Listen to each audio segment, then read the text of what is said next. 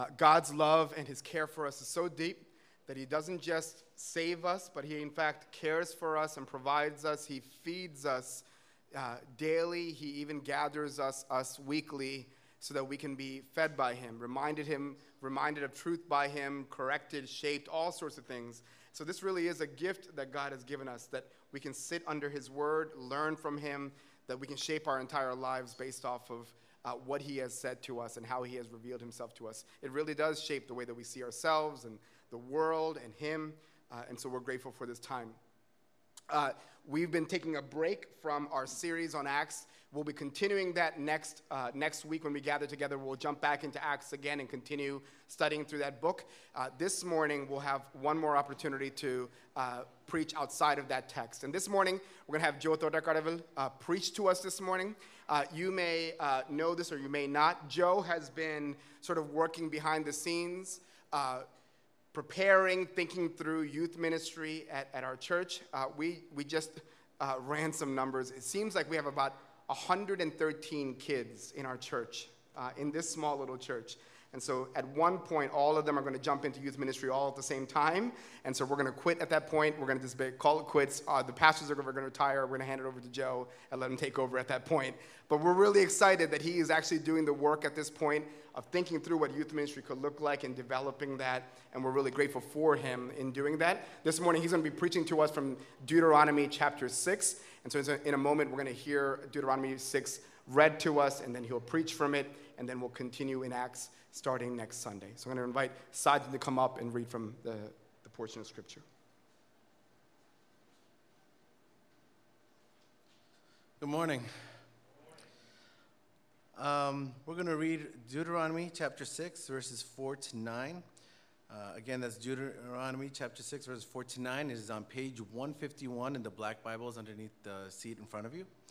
And if you're able to, please rise as we read God's word together. Hear, O Israel, the Lord our God, the Lord is one. You shall love the Lord your God with all your heart and with all your soul and with all your might. And these words that I command you today shall be on your heart. You shall teach them diligently to your children, and shall talk, talk of them when you sit in your house, and when you walk by the way, and when you lie down, and when you rise. You shall bind them as a sign on your hand and they shall be as the frontlets between your eyes. You shall write them on the doorposts of your house and on your gates. The word of the Lord. You may be seated.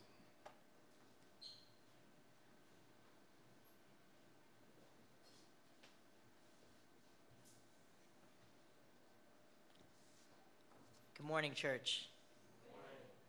It is great to be called uh, by God to come under his word and, and hear from him. So it's just beautiful that uh, we get to do that together. So with that, uh, we'll jump right in. All right. This morning, we're going to talk about passing on our faith to the next generation, sharing the good news of the gospel to our children. Right? And I want to propose to you that the ages of 4 through 14 may be the most important years of your children's lives when it comes to passing on the faith to them. All right? Because literally, you get a chance to shape the way that their lives will move forward from there. Okay? Why do I say that? Let's t- take a look at these stats. 85% of those who make a decision to follow Jesus do so between the ages of 4 and 14. 85% about 70% of young adults who indicated that they attended church regularly in high school drop out of going to church, although about two thirds may at some point make their way back of the 70. Of the 70%, 80% of them indicated that they never planned to do so during high school. They are not leaving because they have a specific disagreement with theological upbringing or from rebellion. They just lose track of church and stop seeing it as important to their life. Or listen to this quote from Redeemer City to City. The best and most recent research is showing that the largest and fastest numerical shift in religious affiliation in this country will occur in the next three decades. Even in the best case scenarios, if things continue as they are, Christian affiliation will generally sh- will shrink dramatically. But the great concern is if we don't change the nature of what our churches are doing, we will see 30 to 35 million youths from Generation Z who are raised in the church leave the faith. Predictions are that as many as 1 million Generation Zs will disaffiliate from church each year for the next 30 years. They are leaving not because of any crisis, but simply because they don't see church as relevant to their lives and the world in which they live. Okay? For those of you that are not Christians listening to this sermon, I want you to know that for the Christians in this room, the gravity of those statements are huge. Okay? A Christian parent's number one desire for their children is that they would become followers of Christ. To believe in Jesus Christ for their salvation is the only way that they will inherit eternal life. Okay? So young people are leaving the church. Young people are walking away from their faith in Jesus. And if you're anything like me, when you heard these stats, to say that you're concerned is an understatement, right? Imagine for a moment, right? Binu had just talked about this 113 kids in this church. Imagine you fill this stage with 113 kids, and now take 70% of them and, and take them off the stage. That's how many are leaving the church after high school. Imagine the 85% that we just talked about, right? The 85% of people that make a decision to follow Christ between the ages of 4 and 14. That is a pivotal stage in our kids' lives for us to pass on our faith to them. Right? So, with that red alert in your mind, with the stats that we just shared with today, what are some ideas that come into your mind when it comes to your kids? So I already know what the type A's are already thinking in the, in in the seats over there, right? They're already running down their lists of what they're going to do to combat this dropout rate, right? They've already got a list going. They go, all right, well, Sunday school, well, we're going to have to get them into a killer Sunday school for them to go ahead and make sure that they get to know Christ. And you know what? We're going to need a youth group. Where's the youth group at Seven Mile Road? It's not here yet. Why isn't it here yet, right? You're thinking, all right, well, we got to make sure, you know, in a summer, there's about five VBSs. And if I time it just right, I can enter them and exit them and exit them and enter them throughout the summer all year long so that they get teaching from there, right? And when VBS is done, summer is complete. Well, guess what? I got Awana. I can just loop them into there and I'm covered for the rest of the year. All right, I feel a little bit better about this.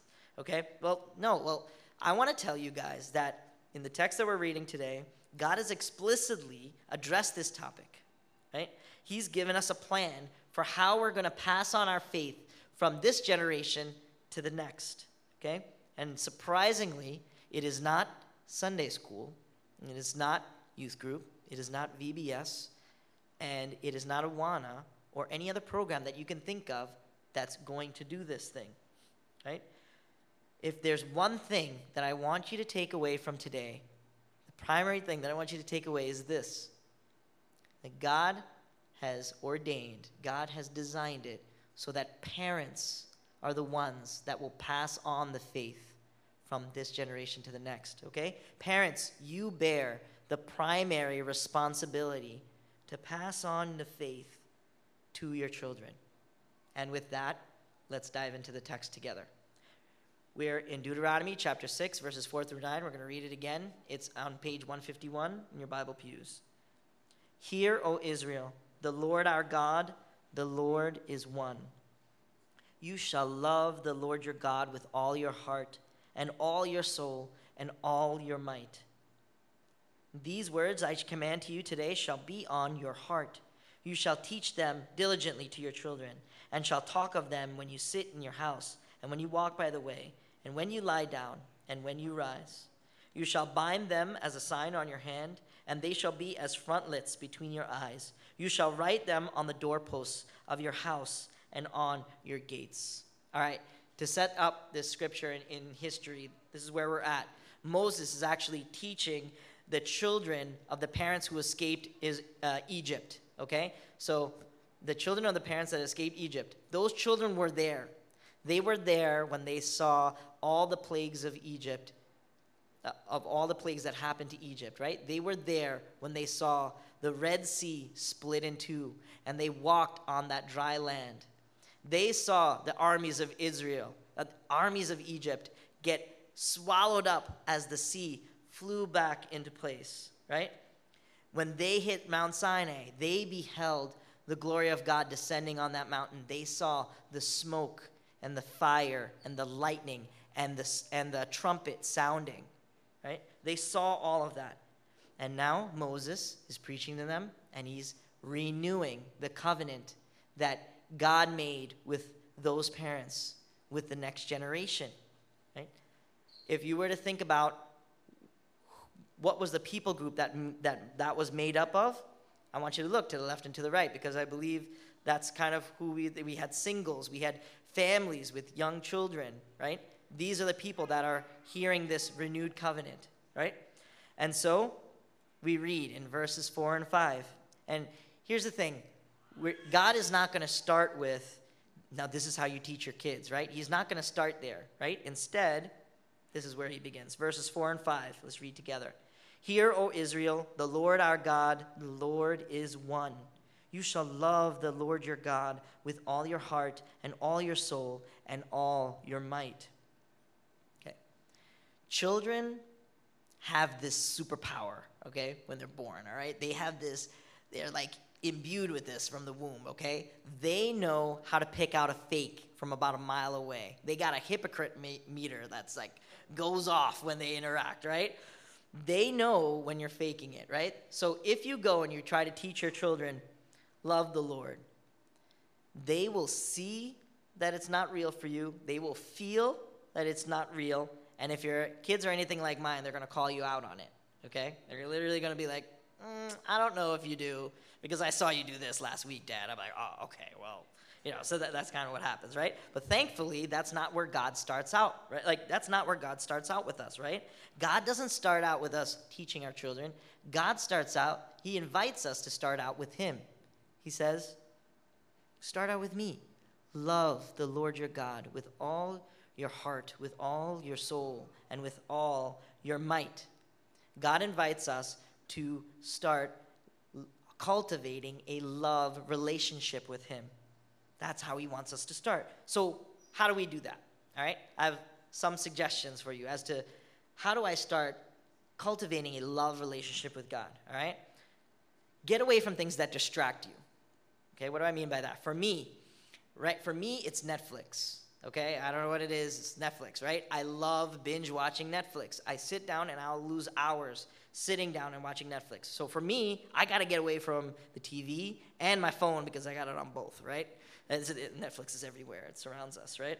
So I got to get away from those things, right? If I get away from those distractions, now I can sit down and I can begin to just conversate with God. I have that space. I can just start talking with Him, right? Here's another suggestion set aside some prime time to talk with God. Okay, what do I mean by that, right? Some prime time. So you can pray at any time, at any place, right? I'm not taking that away, but what is some prime time that you can do? For me, I'm just going to tell you what I mean by that. I'm not a night guy, right? After I come back home from work, I'm tired, I eat, I put my kids down, I give them baths, brush their teeth, do the nighttime routine. I finally sit down and I go, all right, time to pray for myself.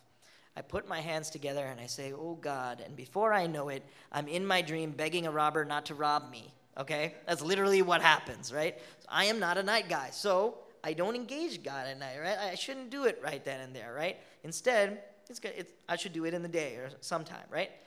So for you, when is the best time to do that? Maybe it's when you wake up in the morning, you start up that coffee machine, you got a hazelnut coffee in front of you, you got your creamers and your sugars, you sit down, and now you commune with God. Maybe it's that. Or maybe it's on your way to work. It's like the only time that you get a little bit of alone time. You're in the car or you're on the train. Start to talk with Him. Use those moments to talk with God, right? It could be when you go for a walk and you're just gonna, you know, like you love to like look at creation. It stirs up your heart, stirs up what it is that you want to do, and you can just talk with him. Maybe it's in a run, right? Maybe it's at night. You get out on your porch or you stoop at night and you just feel the night air and you just know that you can start talking with him, right? Whatever it is, put yourself in the best place and the best time to just talk with Him and build that relationship with the Lord. Okay? Here's another one read God's Word. Okay? Read His Word. His Word is going to be the way that you get to know Him. He shows Himself in His Word, right? You literally get to see His character. You get to know about the never stopping, never giving up, always and forever love of God that He has for you. You get to know that in His Word, okay? My favorite verse in Scripture when it comes to talking about God is Psalm chapter 1, verses 1 through 3, right? I'm going to paraphrase it for you, right? But his delight is in the law of the Lord, and on that law he meditates day and night.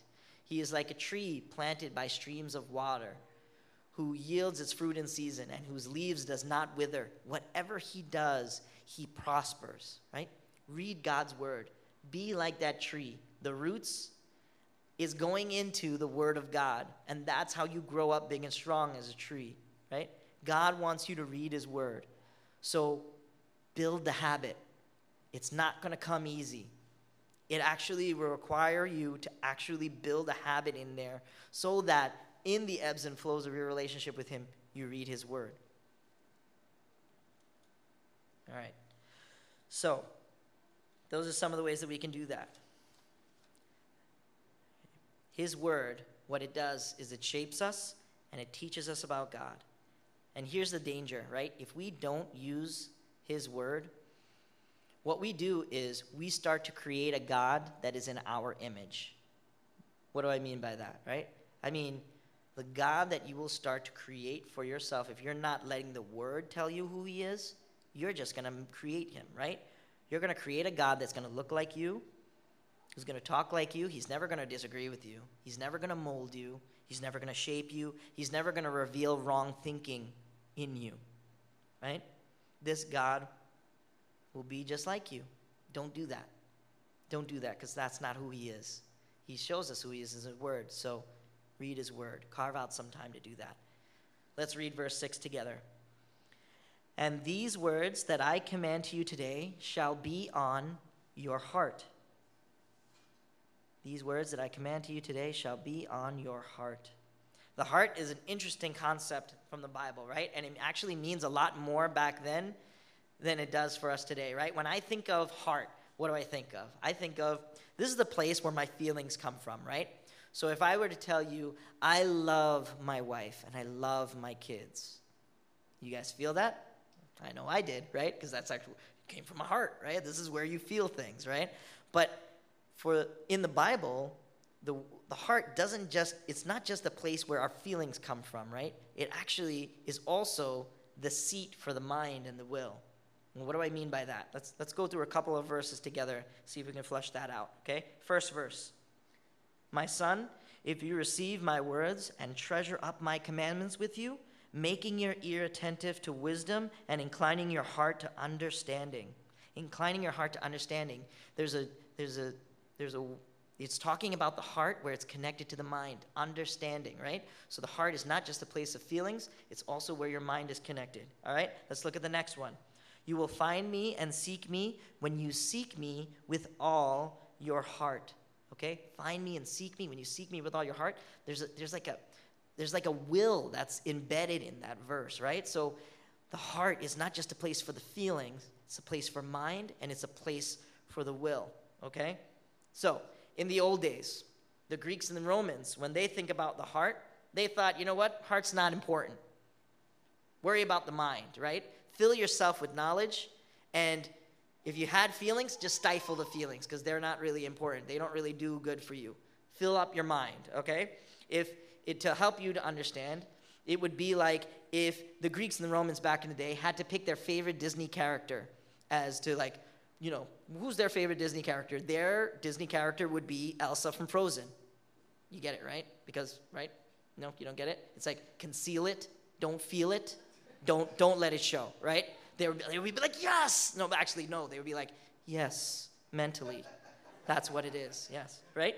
That's what they would say, right? But today's day and age, right? We have that flipped. Okay? It's actually not like, you know, stifle your emotions, right? It's actually the opposite. It's like, what do you feel? What are your dreams? What are your desires? Get after them. fulfill them. That's the, the, the tone today, right? So if they had to pick their di- favorite Disney character, who would it be? It would be Elsa from Frozen. You guys know why, right? No? Ironically? No? Okay. It's because let it go. No, no, I'm sorry. Uh, okay. I apologize to the leadership to, for, for you know, kind of giving you that song. All right. So there's two different ends of the pendulum, right? One is stifle the feelings, right? Let your mind lead. The other is let your feelings reign, right? Let it run wild. Do what it is that you got to do, right? Two different ends, right? Well, the Bible has a different approach to the to to your feelings, right? The Bible doesn't tell you to stifle your feelings, and the Bible doesn't tell you to just vent your feelings and let them run wild, right? Actually, the Bible tells us we should do this. We should sift our sift our feelings. We should evaluate them, and then we should direct them to God. Okay? We sift our feelings, we evaluate them, and then we direct them to God, right? You guys kind of hear how every part of your heart is actually engaged here, right? You have these feelings, but what do you do? You sift them, right? You evaluate them with your mind, right? And then with your will, you don't spray them all over the place, right? Wildly. You just you direct them to God because that's what God wants you to do, right? There's these three places for the heart. Okay. So, what does that what does that approach do? It doesn't make our feelings unimportant and it doesn't make our feelings all important, but it puts feelings in the right place, right? And we direct them to the Lord. Well, what does the Bible teach us what we should do with our hearts, right? What, what, what is our hearts? The heart actually makes you who you are, right? It's, it's what you love the most is what you is what you are okay? It's literally what the heart is right? If you do not believe that makes it like what you it's not what you believe that makes you what you are because that's just the mind right? It's what your heart trusts in the most right? It's what your heart holds as the ultimate. So i want to ask you the question. What does your heart trust in? You can say you trust in god but where is your heart Okay, an example to help us kind of get, uh, get there, right? One example of many. Uh, for example, you know you should be generous, right? There's something, someone that's in need for you right in front of you, and you know that you should be generous to them. But for some reason or other that you find, you know that you're not going to give. You say, you know what? Now's really not a good time. There's a lot going on, and I would give when it's another time, but it's not going to be right now. Okay? You know mentally you should, but you, you don't do it. Why?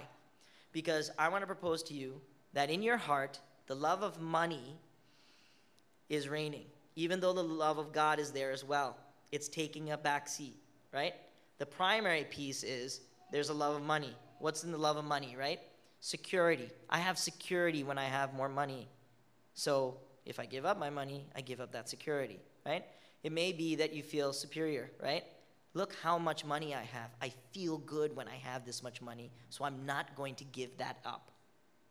You guys follow? So, literally, the love of money is going to drive what you do, even though God, the love of God is there. Because the love of money takes the ultimate, it's going to drive what you do with your money. All right. So, what is this verse telling us? This verse is telling us the command to love the Lord will be on your heart right? Mind, will, feelings, all in there, right? If you love the Lord as ultimate in your heart, that is going to drive the what you do. So let's take that example, right? That person is in need in front of you, and you know all the things that are going on in your life. But instead of letting those things, the love of security, the love of comfort, the love of superiority, take control, it's there. But the love of God reigns, it's ultimate. And the love of God tells me, well, you know what? I'm going to trust the Lord for what I have. I know there's a need. I feel God is telling me I need to give. And so I give. It drives what you do, right? When the Lord is ultimate in your life, it's going to drive what you do. It's going to drive the way you live. It's going to drive the way you give. It's going to drive the way you interact with one another. It's going to drive the way you teach your children. And so let's roll into the next couple of verses here verses 7 through 9. You shall teach them diligently to your children, and shall talk of them when you sit in your house, and when you walk by the way, and when you lie down, and when you rise. You shall bind them as a sign on your hand, and they shall be as frontlets between your eyes. You shall write them on the doorposts of your house and on your gates. Okay. This is how God has designed us to pass on the faith from one generation to the next. Okay? From loving the Lord, from from basically molding this relationship, cultivating this love relationship with God, we then have our, the love of the Lord as ultimate in our hearts. And from that relationship that fills us up, it overflows to teaching our children. That's the way God has designed it from the Old Testament until today. He wants this faith in Him to pass on, not from you, to the next generation, your children and to your children's children. That's how God designed it. Dad and mom. God's command for you is to make disciples of your children. Let that sink in for you. Make disciples of your children, not the programs, not churches with great youth programs, right? If you're a single parent, it's you. And if you come from a two, two parent home, it's not the one that's more spiritually mature than you are. It's the both of you. All right? And if you're hearing this charge that God has placed upon you, you may be thinking the way I did. Why in the world did God design it this way? Doesn't make sense to me, right? Because there's a lot of other people that are better teachers than I am. So why would God make it that parents are the ones that bear the primary responsibility for passing on the faith to the next generation? Doesn't make any sense, right? Until I read verse 7 again. Let's read verse 7 again. You shall teach them diligently to your children, and shall talk of them when you sit in your house, and when you walk by the way, and when you lie down, and when you rise. Okay? It's time. That's the way God has designed families. Parents spend the most time with their kids, right? Let's, let's think about the programs that we drop off our kids to to learn about God. All right, let's let's talk about that. Right, we have Sunday school. Sunday school lasts about 45 minutes, and I can attest to you that 45 minutes goes like that every week. All right, I'm like, oh man, that went by so fast. Right, you have VBS that may be a span of one week, and in those days, it's about three to four hours a day. By the way, there's hundreds of children, depending on the VBS that you pick, that are there, right? Uh, you have Awana and youth group that have about an hour and a half times right? Where, where they spend time together. Again, multiple children, perhaps fewer volunteers, right? But you, oh parent, you get to spend time with them all the time. You get to spend time with them in the mornings, in the afternoons, and in the evenings. You get to spend time with them before school and after school. You get to spend time with them on their vacations. You get to spend time with them in their car rides. You get to spend time with them all the time. And with that time, the natural byproduct of using that time and being with them in that time is knowledge. You guys really get to know your kids well. You get to know the cry that they have, oh, they're really tired. Like, how do, how do you know that from just a cry? I don't understand, right? Like, you get to know them, you get to know their dislikes and their likes. You get to know when you should approach things with your children and when not to approach things with your children, right? You get this knowledge about your kids, and each kid of yours is so different, but you get to be an expert in each of your kids because of the amount of time that you get to spend with them, right? So, I got to, and when you preach to your children, when you teach them the Word of God, when you spend that time that you have pouring with them the Word of God, then you get to shape your child's worldview. All right? I got another crazy stat for you guys. All right? A child finalizes their worldview by the age of 10 years old. Okay? Now, a worldview is how a child makes sense of the world around them. Okay?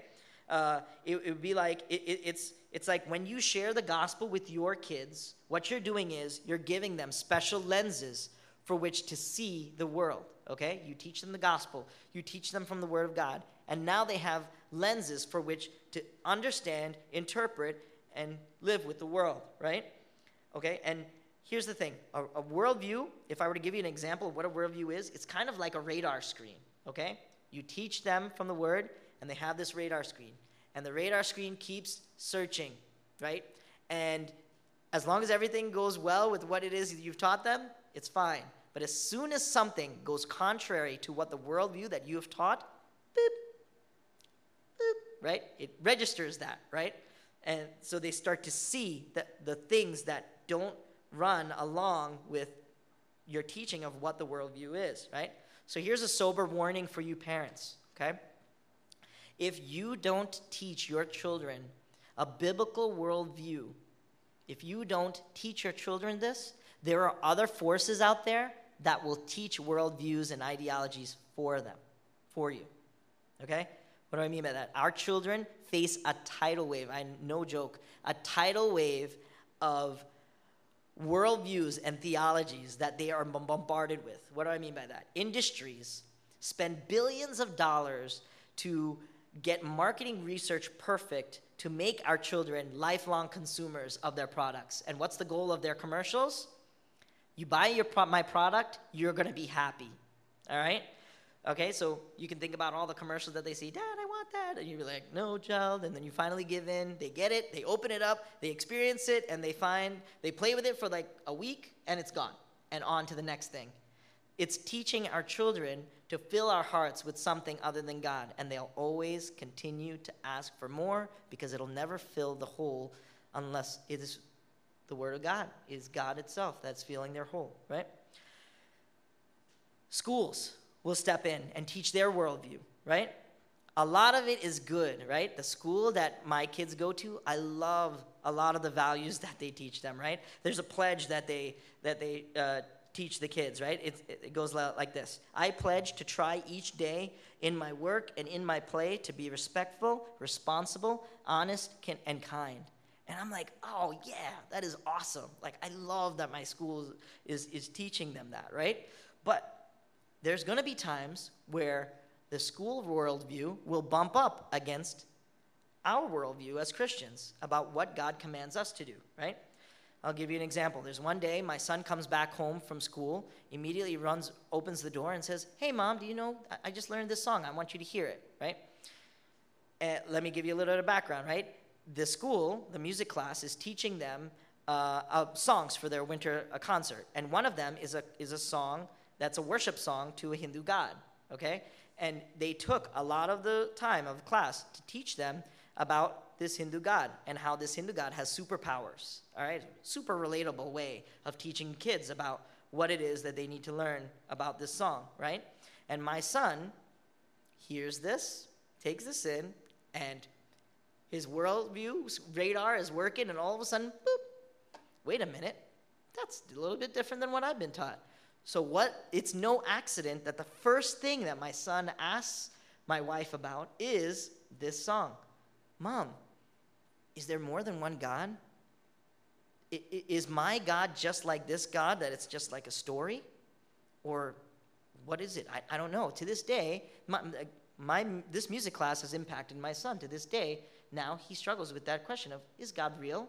Like, now that's normal for children, but I just want you guys to know that this is the things that our children can be um, bombarded with, right?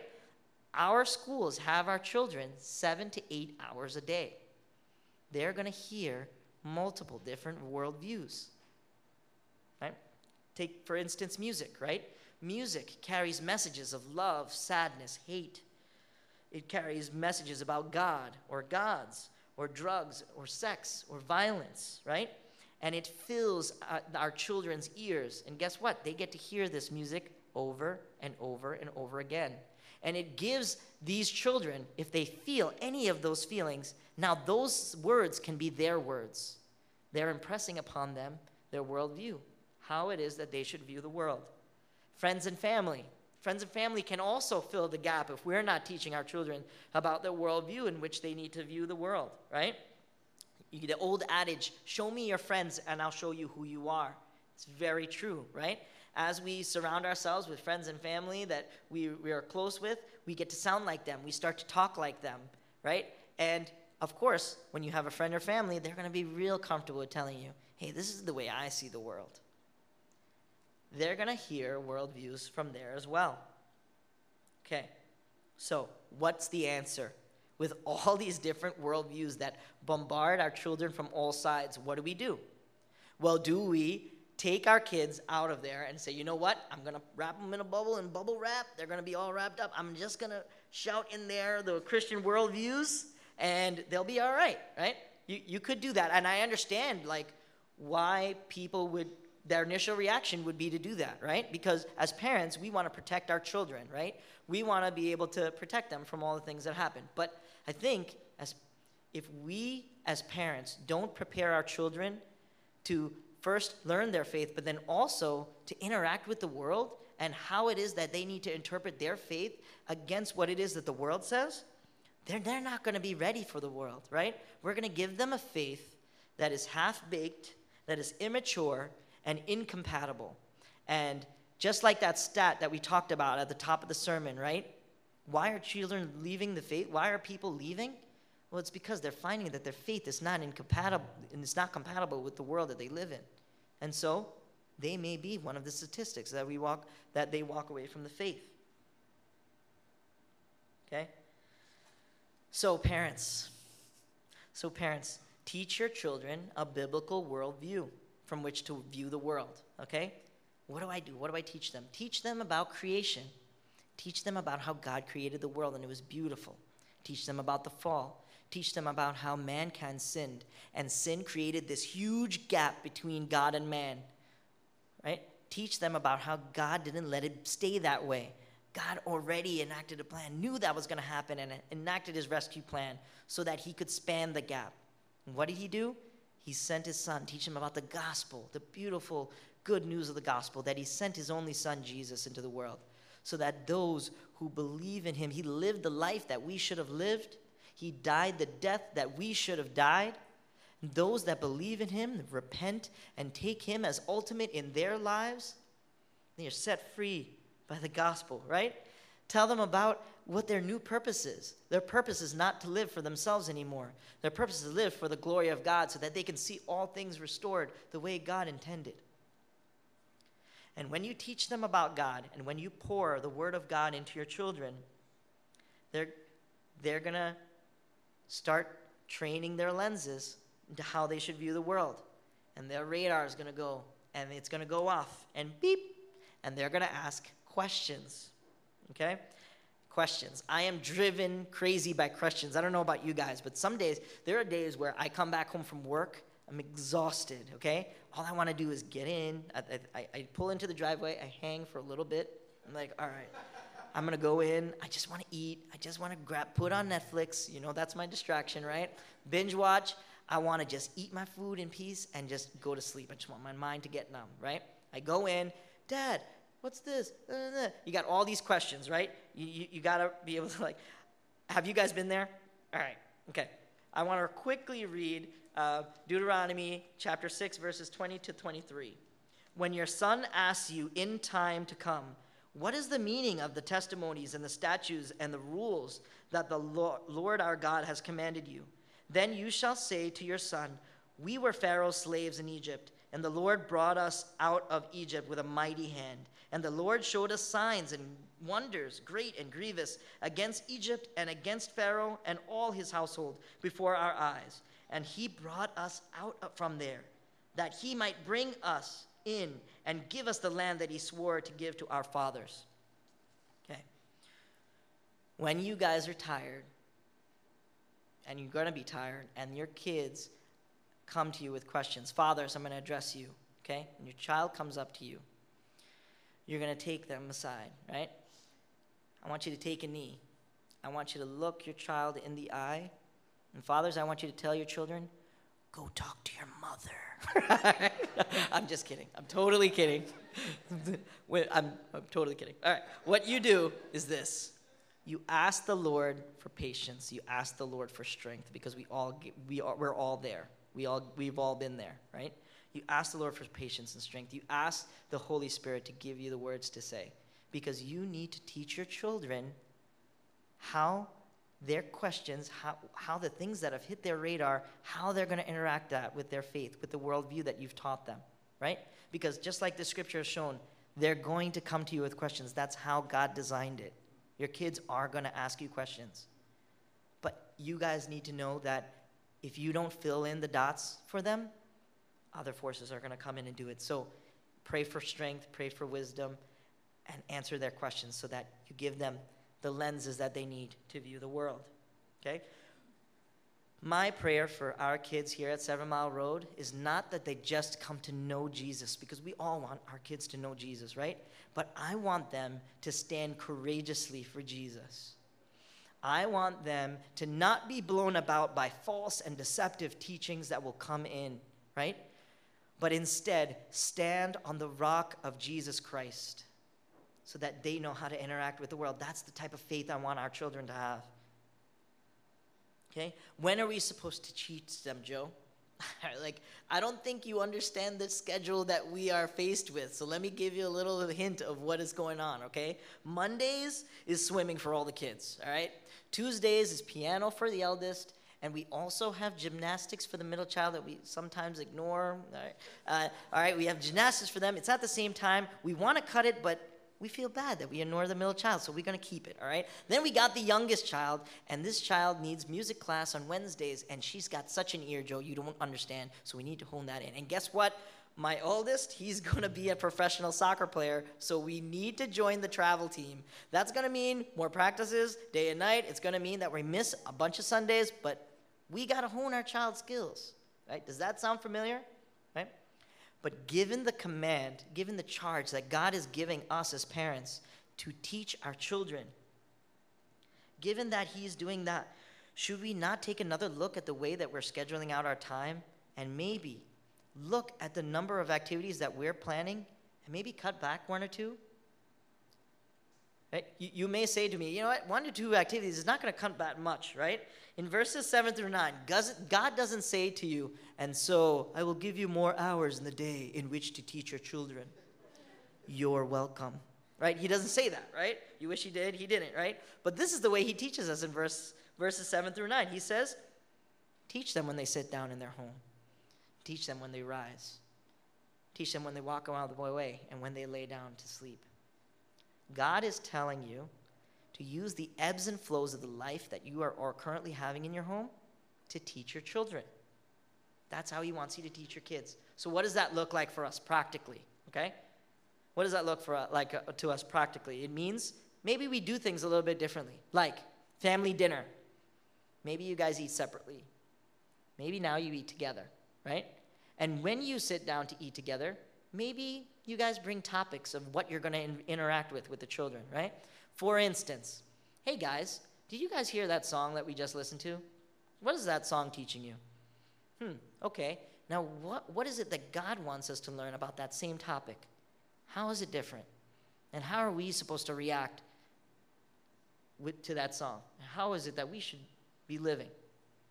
It's a great way for us to take our faith, which is maybe just be here, but start to connect it to our feelings and start to connect it to our will so that now we can interact with that faith. And now this faith is become very relevant in how they should be, right? Think about your car trips, okay?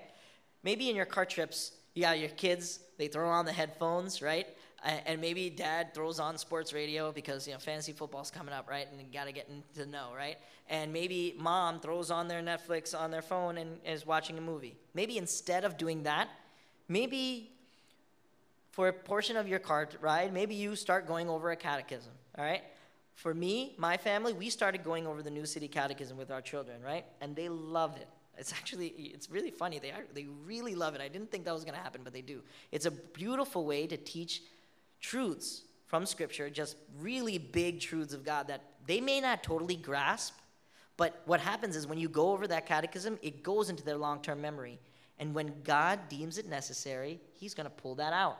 He's going to water it, He's going to make it grow, and they're going to learn how to interact with the world. Okay? Maybe for your nighttime routines, right? Family worship. Are you doing family worship? Maybe you should, right? You should.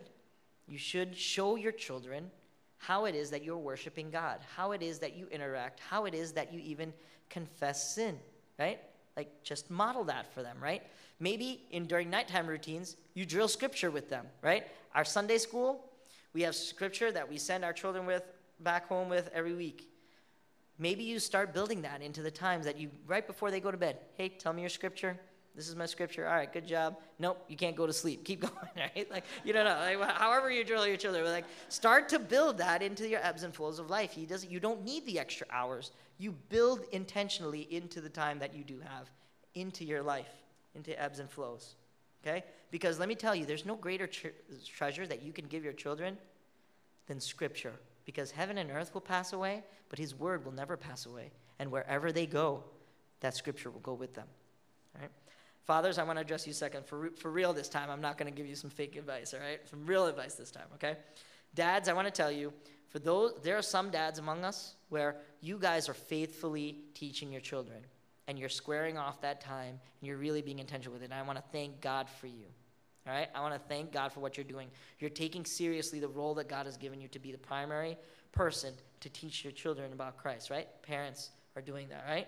But if you're anything like me, maybe your culture and your past experiences told you that that role is not for you. It's for the more spiritually mature person in your in your in your in your relationship, right? So maybe that's for your wife to teach your children because maybe in the back of your mind you're thinking, you know what, I do a lot here. That's not my strong suit. Give it over to somebody that does it well. Well, I want to read verse Psalm 78 for us, verses 1 through 8. I'm going to read it quickly. Give ear, O my people, to my teaching. Incline your ears to the words of my mouth. I will open my mouth in a parable. I will utter dark sayings from of old, things that we have heard and known, that our fathers have told us. We will not hide, from their hide them from their children, but tell to the coming generation the glorious deeds of the Lord and his might and the wonders that he has done. He established a testimony in Jacob and appointed a law in Israel, which he commanded our fathers to teach their children that the next generation might know them. The children yet on board, and arise and tell them to their children, so that they should set their hope in God and not forget the works of God, but keep his commandments, that they should not be like their fathers, a stubborn and rebellious generation, a generation whose heart was not steadfast, whose spirit was not faithful to God we are called to tell our children the glorious deeds of the Lord and his might and the wonders that he has done specifically in our lives, in our context. That's the way God has made it. There's no mistake about what God has done to pair children and parents together. God has designed it so that parents, the way God has worked in your life, share that with your children and don't keep it from them.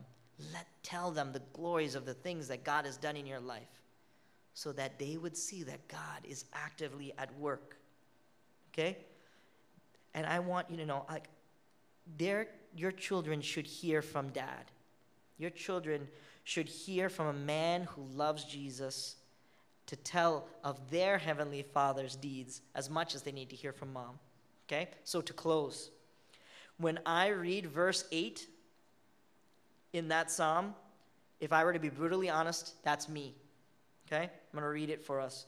That they should not be like their fathers, a stubborn and rebellious generation, a generation whose heart was not steadfast, whose spirit was not faithful to God. I'm going to ask you some questions.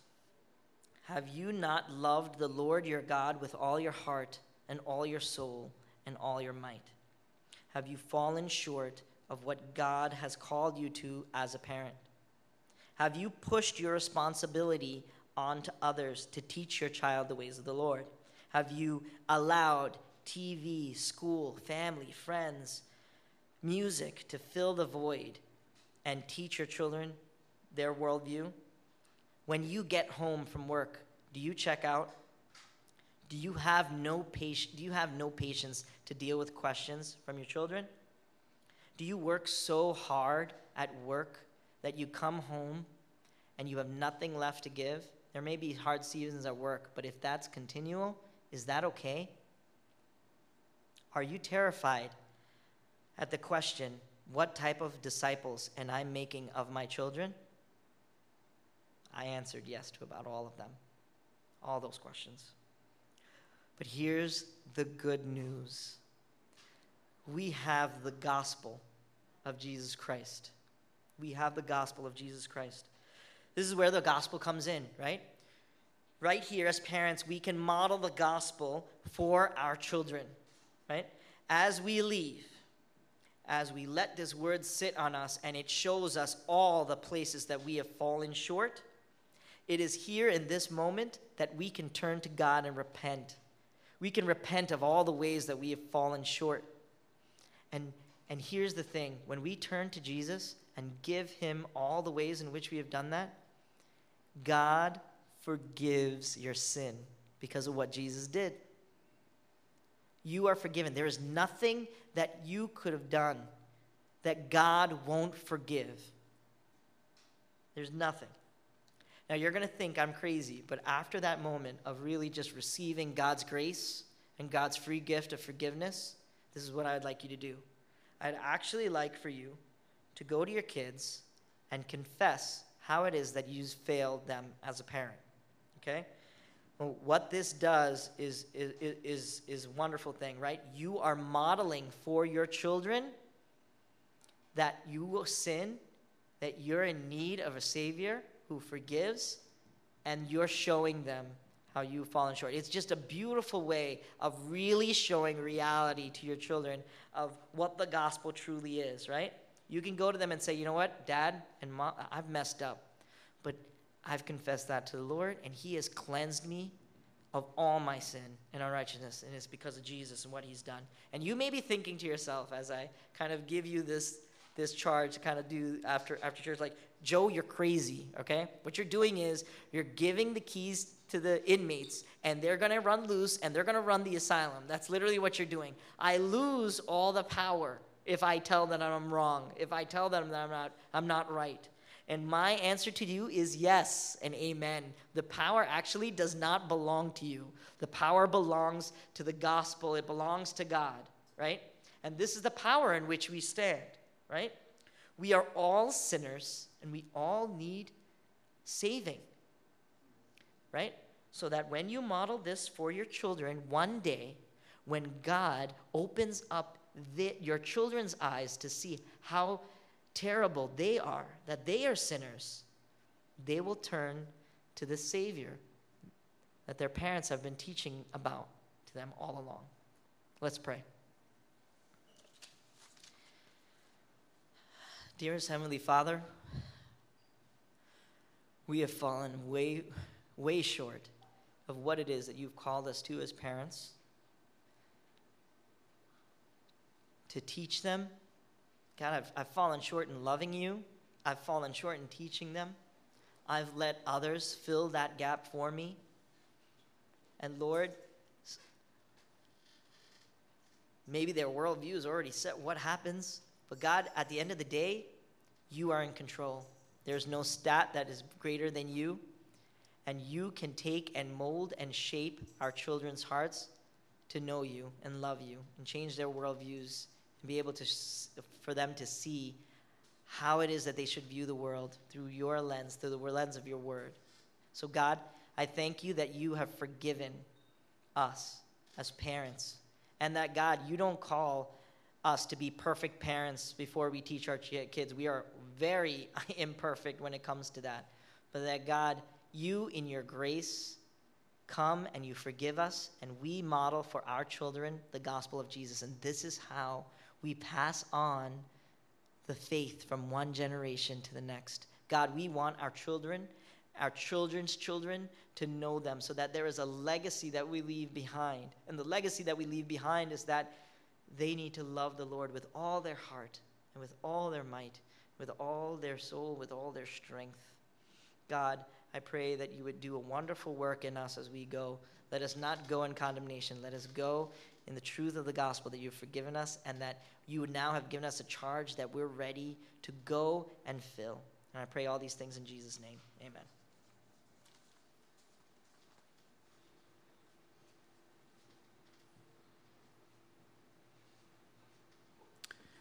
Uh, this is my second time hearing uh, from God's word this morning, and I feel like